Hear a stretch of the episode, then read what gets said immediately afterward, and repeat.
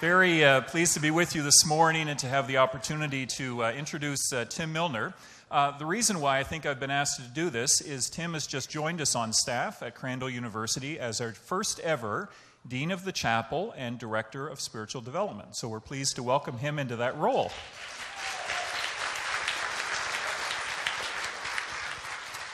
We have uh, at Crandall we have chapel each day at 11:30, and uh, we're looking forward to uh, Tim's leadership together with the Christian Life Committee to uh, invest in our chapel program this year. There's all sorts of things I could tell you about Tim, but I just want to share a few a few things with you just to give you a little context as he prepares to lead us this morning. First of all, I would say Tim is married to Dorilee, who is also right here on the stage. Round of applause for Dorilee Milner. And uh, together they have three young children who are right here, right? But I won't embarrass them by calling them up. But kids, welcome. Glad that you're here. Uh, Tim is uh, a two time graduate of Prairie Bible College in Western Canada and went on to earn a master's degree at Liberty University.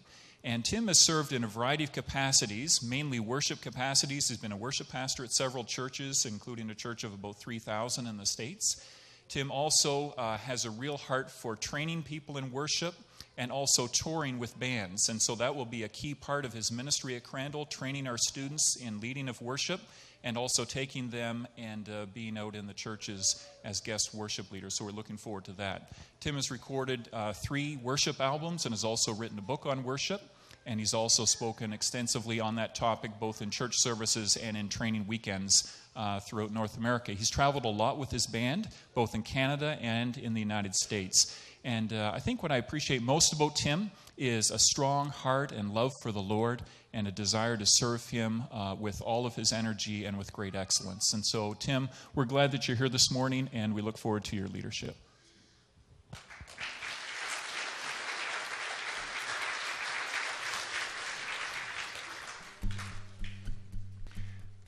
Let's ask God to come in to our lives right now through His Spirit to listen for Him, to know that God may speak to you in a way today that He's never spoken to you before. Let's stand and pray. Father, we just ask that this is the day that you have made, and we're going to rejoice because you're Lord of all, and we come to worship you. Praises rising eyes are turning to you. We turn to you. Hope is stirring, hearts are yearning for you. We long for you.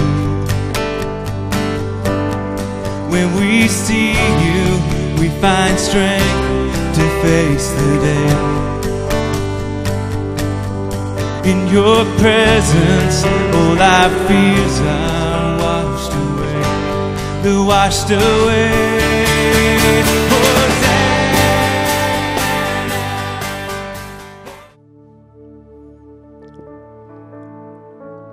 When it comes to preaching, I'm uh, probably more of a pinch hitter than anything else.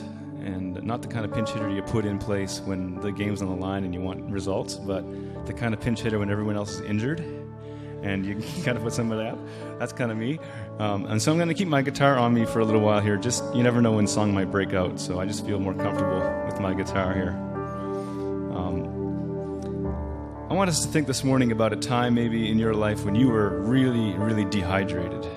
And I have a couple stories in my life um, growing up on a farm. Uh, when, when it was hay season, you'd be up in the mow working away, unloading a load of hay, and it would be coming up to you. And you're like, is this thing ever going to be empty? It's like 600 bales in this thing. And you'd be sweating. It was hot. It was dusty. The, the straw was just clinging to your, your sweat, your skin all over the place.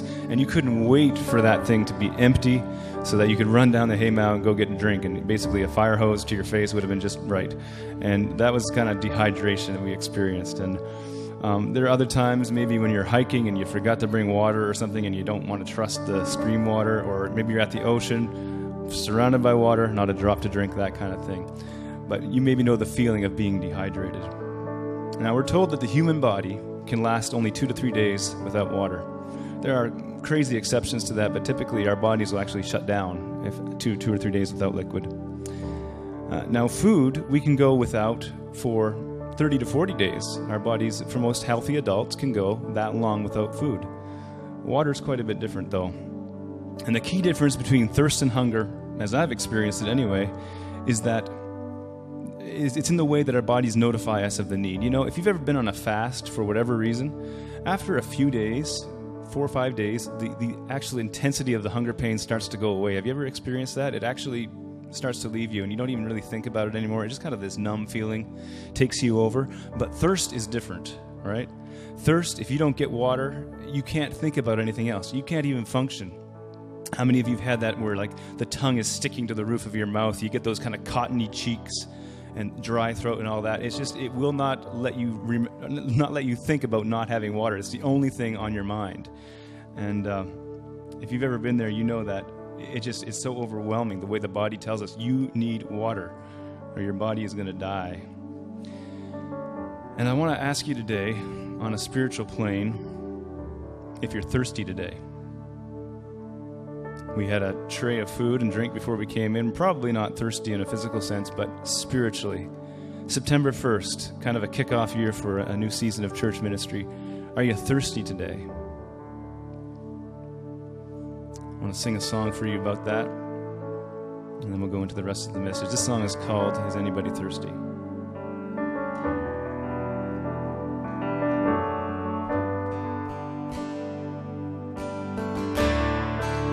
Is anybody thirsty? Is anybody tired of living for themselves? Is anybody thirsty? Is anybody tired of living for themselves?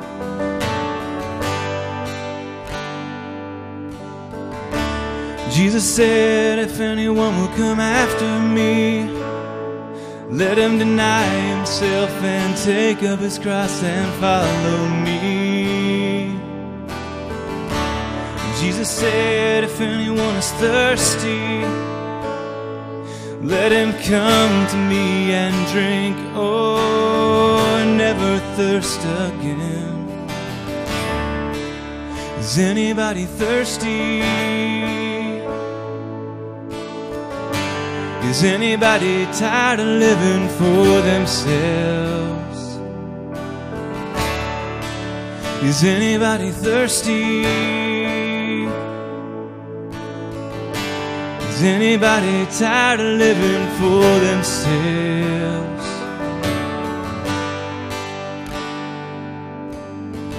Take away the love of sinning, draw us to your holy fire. We want to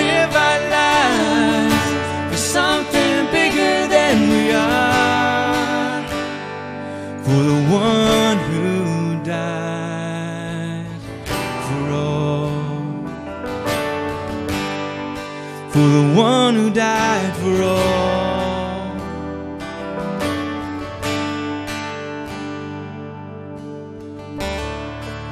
Is anybody thirsty?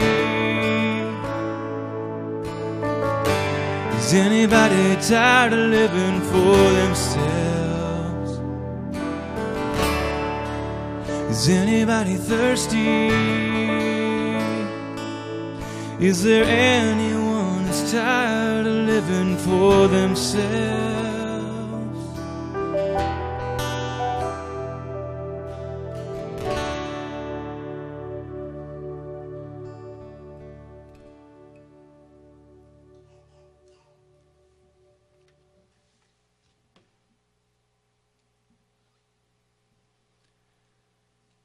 That is the question of our day today is are you thirsty this morning? John chapter 7 records this of Jesus. It says, On the last day, the climax of the festival, Jesus stood and shouted to the crowds, Anyone who's thirsty may come to me. Anyone who believes in me may come and drink. For the scriptures declare rivers of living water will flow from his heart. This is actually one of the few times in Scripture we have recorded that Jesus shouted, that he called out in a loud voice. There were a couple other times.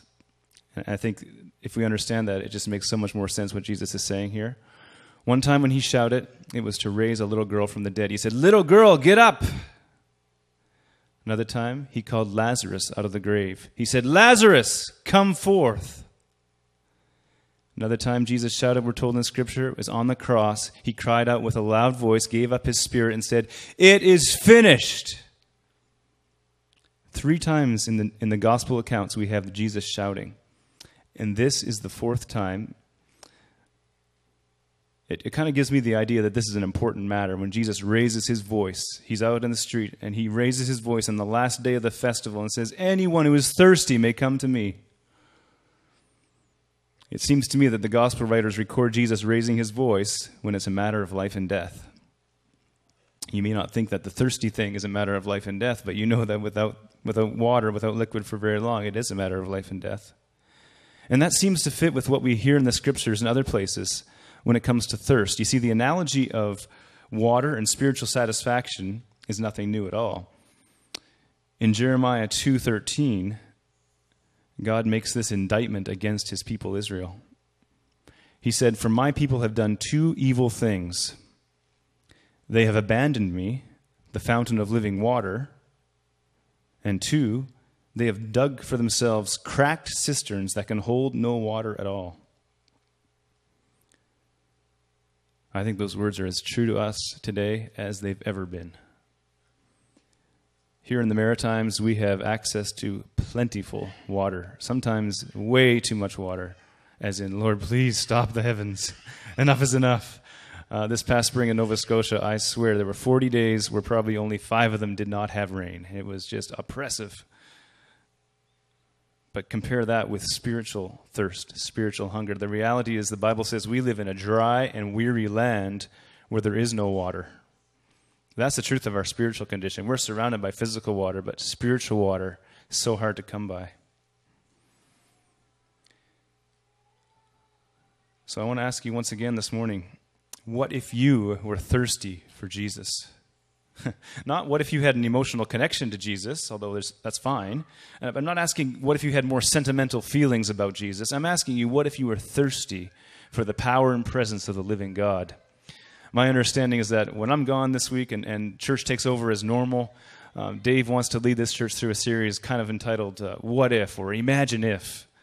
And I want to kick this off by saying, Imagine if we could be the kind of people who are hungry and passionate and thirsty for the living God. You feel me this morning? You see, passion, as Jesus displayed for us in the gospel, uh, could be so easily confused, but really what it means is he was willing to suffer intensely out of his love for us. And I want to ask you this morning are you passionate about Jesus? Are you willing to give up your preferences and comforts and have a passion for Jesus? Willing to suffer because you love him so much? This morning, I want to try to revive the passion and the fire inside of you, rekindle that thirst. Because passion is the normal state of God towards people. That is the default setting. Normally, He is passionate, excited about us. It's honeymoon intensity, honeymoon frequency, all the time, never getting tired. That's God's love for us. What about our default state toward Him? our default should be the same toward Him. But my hand is raised this morning. I'm telling you, it's not always that way. I want to talk to you about why, some of the reasons that might be. One of the main reasons I think we've lost our thirst for Jesus is that we've lost the urgency of our message, the message of the gospel, the transforming, life changing power of God unto salvation. And I believe we've bought into a lie, church. I believe we've bought into a lie that hell is not real, or that hell is somehow different than Jesus talked about it. And I have some questions about that. Why don't we teach on hell like Jesus taught on hell? Jesus certainly believed in it. He taught on it more than he taught about heaven. Another question I would have about that is it wouldn't matter a hill of beans if I came up and told you what I thought about hell. And if you wanted to talk to me about it, I, you know, whatever. It's, you're, you're just a person. Like, what do I care? But if God Himself in the flesh comes down and tells us about it, we probably should listen. Who else is qualified to talk about such a serious matter, right? Of course, a bigger question I have is if hell isn't real, then why did Jesus have to die on the cross? Because if it isn't real, then Jesus didn't love me as much as I thought he did when I was a kid growing up. I really thought Jesus was saving me from something that was life and death, that important, that severe. I want to read to you from Psalm 130 here just for a moment to give us a little bit of context. This is not new, it wasn't new in Jesus' time. Fear for God we've lost. Psalm 130, it says, From the depths of despair, O Lord, I call to you for help. Hear my cry, O Lord. Pay attention to my prayer. Lord, if you kept a record of sins, who, O Lord, could ever survive? But you offer forgiveness that we might learn to fear you. Think about this. Forgiveness and understanding of God's love and forgiveness for us leads us to fear Him. Why? Because if you were to take a logical conclusion from this passage, if you, Lord, kept a record of my sins, oh Lord, I would be in trouble. It would be the end for me. If I were to follow that out, the natural consequence of my sin, it's disastrous. But you, Lord, offer forgiveness that we might learn to fear you, and we give thanks to him. Let's jump over to Luke 18. But the tax collector stood at a distance and dared not even lift his eyes to heaven as he prayed. Instead, he beat his chest in sorrow, saying, Oh God, be merciful to me for I am a sinner. And what did Jesus say? He says, I tell you, this sinner, not the Pharisee, returned home justified before God. For those who exalt themselves will be humbled, and those who humble themselves will be exalted. you know what we need, church? We need more people who are willing to come to the end of their wits and beat on their chest and, and have repentance, true repentance for sin. We don't need more polished religious people. We just don't. We need more people who are willing to humble themselves before God, saying, I have a passion for you, God. I have sin in my life. I can't do anything about it. I need a redeemer. Come on, somebody. That's what we need in the church today. So, one reason I think we don't have the passion is because we've, we've uh, lost the urgency of our message. And the second reason is because we've been choked out by the world, we've been choked out by the cares of the world. We've forgotten that we live for an eternal kingdom and that our treasure is really actually in heaven. We've forgotten that God rewards faith, not the accumulation of stuff. My hand is raised again here. I fight that every day. I like stuff. Who doesn't? I don't, I don't mind having a house with more than one bedroom. That's, I like stuff, you know? But God rewards faith, not the accumulation of stuff. We get distracted, don't we? We get distracted by the everyday stuff of life. And so I feel we've lost the urgency of our message. I feel like we've been choked out by the cares of the world. And third, I feel like we have habitual sin maybe in our life that we can't seem to overcome. Habitual or unconfessed sin in our life. And for some of us, we feel so trapped by our addictions or by our habits that we just say, What's the use? I've been fighting this for 20 years. I just, I can't do this anymore. I just can't. And maybe we've just fallen back into this place of complacency. Yes, I know Jesus forgives me. I'm going to heaven. But as far as fighting the battle right now, it's just not worth it. And I want to encourage you to, to shake off the dust, get back on your knees. It doesn't say we need to repent once, we repent often. We confess our sins. He is faithful and just to forgive us our sins. He will cleanse us from all unrighteousness. This is a journey. You guys should know that, right? The church has named that. we don't do this once and done. We can repent time and time again. We don't ask Jesus to come into our heart once, uh, many times, but we ask repentance. We, we forgive, ask forgiveness of sins multiple times. The fourth thing I think that keeps us from having passion is that we've been disappointed with God. Maybe you have a wayward child or a broken family relationship. Maybe you've experienced the death of a loved one and it just wrecked your world. Maybe there's sickness in your body or in someone you love and it just is all consuming to you. Maybe you've gone a long time and there's been prayers out there that have been hanging on hold and you haven't received your answer and you're starting to lose hope. You're disappointed with God. Maybe you've experienced or are experiencing the disintegration of your marriage. And you're disappointed. Why doesn't God just come and fix it? Maybe you've experienced financial ruin or financial stress. My hand's raised. We experience disappointment with God and it, it zaps us. It, it takes our thirst away from Jesus and says, Well, God, if you would just fix this problem for me, then, then I could serve you. You know what? I have one great fear in my life. One great fear in my life is that I lose my passion for God, that I lose my thirst, that I get distracted, that I start filling my thirst up in other places. We exist, you and me, exist to spread a passion for the supremacy of Christ in all things for the joy of all people through Jesus Christ. That's our purpose on this earth. If we're distracted by anything else, we're missing it. We need to have a passion. You know, sometimes I wonder, we as churches gather in Jesus' name to worship, and we're not very passionate sometimes. And you say, well, it's the Maritimes, we're laid back, you know, we're mostly white, we just kind of are that kind of people. But you know, you put this same group of people into a, a coliseum or arena with a winning Canadian NHL team, you'd see a different response, wouldn't you? Something like this. I mean, that may not be your flavor, but you know, if it was a Canadiens or something else, you know, a winning Canadian NHL team, oh, we'd see this room erupt, right? I want to challenge you. We should be passionate about Jesus. This is sports. This is chasing a puck. The people who, who get all the big money, it doesn't benefit me. I don't care if they win or lose. It ha- has no bearing on my life, and yet we get so obsessed by it. You know what I'm talking about. Many people believe that if they just made 20% more money than they're making right now, they would somehow be happy. That it would somehow take, a, take the edge off and they could live at peace. I'm here to tell you today that just doesn't work that way. Many lottery winners are the most miserable people on the planet. You see, we need to lift our gaze from the current situation that we're in and remember we got to keep our eyes on Jesus. First song we sang this morning Praise is rising, eyes are turning to you. When we see you, we find strength for one more day, strength to face the day. you know what's worse than having no hope at all in this world? Is having misplaced hope. if you have no hope, we can point you to Jesus. We can help you out.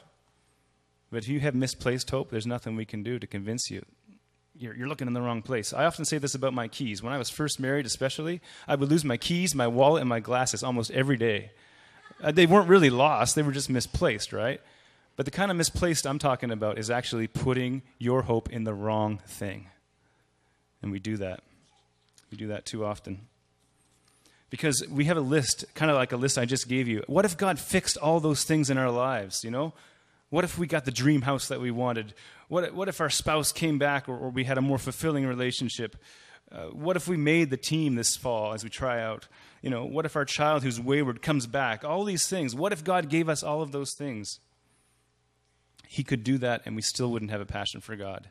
Many of us have this expectation God, take away my current stress, my current problem, my current circumstance, and then I'll be able to focus on, on worshiping you and, and having a satisfying relationship with you. It doesn't work that way. I've lived just long enough to know that. God seems to have a way of testing our passions.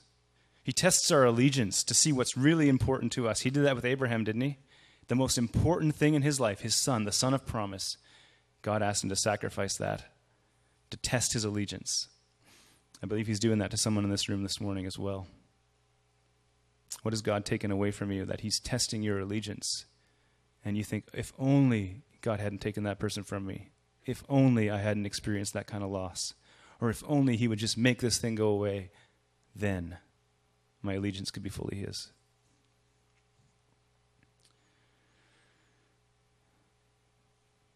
I want to ask you some what ifs this morning. What if? What if you could be passionate about Jesus? What if Jesus would come back and find his church alive and passionately living out the call right where you are? What if Jesus could get a hold of your heart this morning and you gain his heart for your lost family members who don't know Jesus? What if you were more concerned about apathy and sin and darkness in your own life than you were about somebody else beside you or behind you? What if you could just gain God's heart for the lost? I'm going to ask the band to come up again just now. We're going to get ready to, to close this up. Some of you might think I've been a little bit hard on the flock this morning. That's okay. I get to run away after this. You may never see me again. But really, what I wanted to do is challenge you folks this morning. I want to ask you that question and get back to that cry of Jesus Is anybody thirsty? Or is everybody totally satisfied? Have you filled up your life with things that don't last and things that don't matter?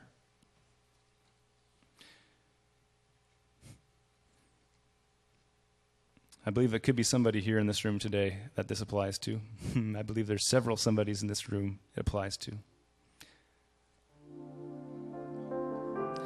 Maybe for you, this has been a summer of just kind of floating, just kind of floating through the, the couple months, even, un, even unplugged from church, even unplugged from the Word. And you say, you know what, that's me. I need to get my passion back. I need to get my fire back. You know, it's harder when you have fire living in your life. Life actually can get harder for you. But there's nothing that can replace the Holy Spirit's presence and peace in your life, even as you go through hard, hard stuff. So I want to make an appeal this morning, maybe to some of you who have never considered the call of Jesus. The call of, wow, Jesus has done this for me. He's invited me to take up something much, much beyond myself. He's forgiven my sins and He invites me into eternal life. And if that's you this morning, I want to ask you to take maybe an unusual step. I'm going to ask you to come up to the front if that's you this morning. You've never trusted Christ alone for the forgiveness of your sins. And you know that today could be the day of salvation, it could be a defining moment in your life. And if that's you, I'm going to ask you to come forward right now. Nothing to embarrass you. I'm not going to call you out. I just want you to make a step of faith this morning and come.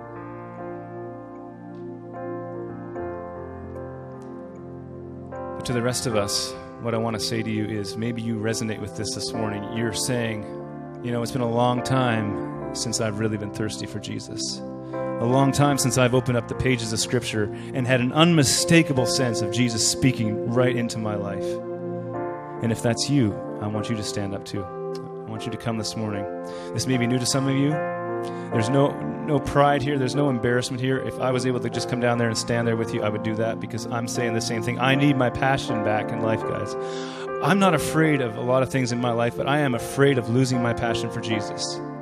That is the greatest fear of my life. If I don't have my fire for my God, what use am I? I'm going to invite you again. Why don't you come to the front this morning. Maybe we can pray together. Maybe somebody can lay a hand on your shoulder and pray for you. This can be people who are in positions of leadership. It doesn't matter where you are in your walk. This is not a mature Christian versus immature Christian thing. This is you saying today, I need more of Jesus in my life. And if that's you, I want to invite you to come up this morning. You're just agreeing. You're agreeing with what we're saying, and coming forward helps us helps us somehow seal that in the spirit. You know what I'm saying? Even as we sing this next song, uh, I want to give you the freedom to come forward. Holy Spirit have his way in this house today.